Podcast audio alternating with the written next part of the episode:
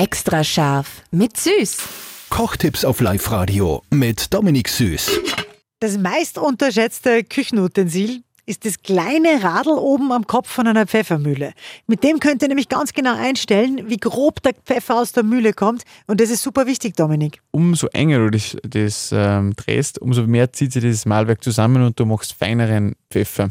Und das ist ganz wichtig oft, gell? wenn du jetzt irgendwelche hellen Suppen oder Soßen hast, dann hat man ungern jetzt die großen schwarzen Klumpen drinnen.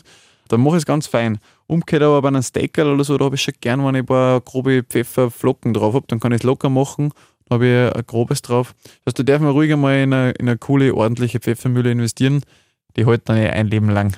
Wahnsinn. Also es ist wirklich, je nachdem, was man kocht, so sollte man die Schraube oben einstellen. Genau, also ich tue das eigentlich jetzt mal. Ich bin schon ein Fan vom feinen Pfeffer, das die ziehe ich immer gerne noch mehr an. Da darf man echt eine gute Keramikmühle oder was sie leisten. Extra scharf mit Süß. Perfekt gekocht in einer Küche von Eilmannsberger. Denn am Ende schreibt man Küche mit E.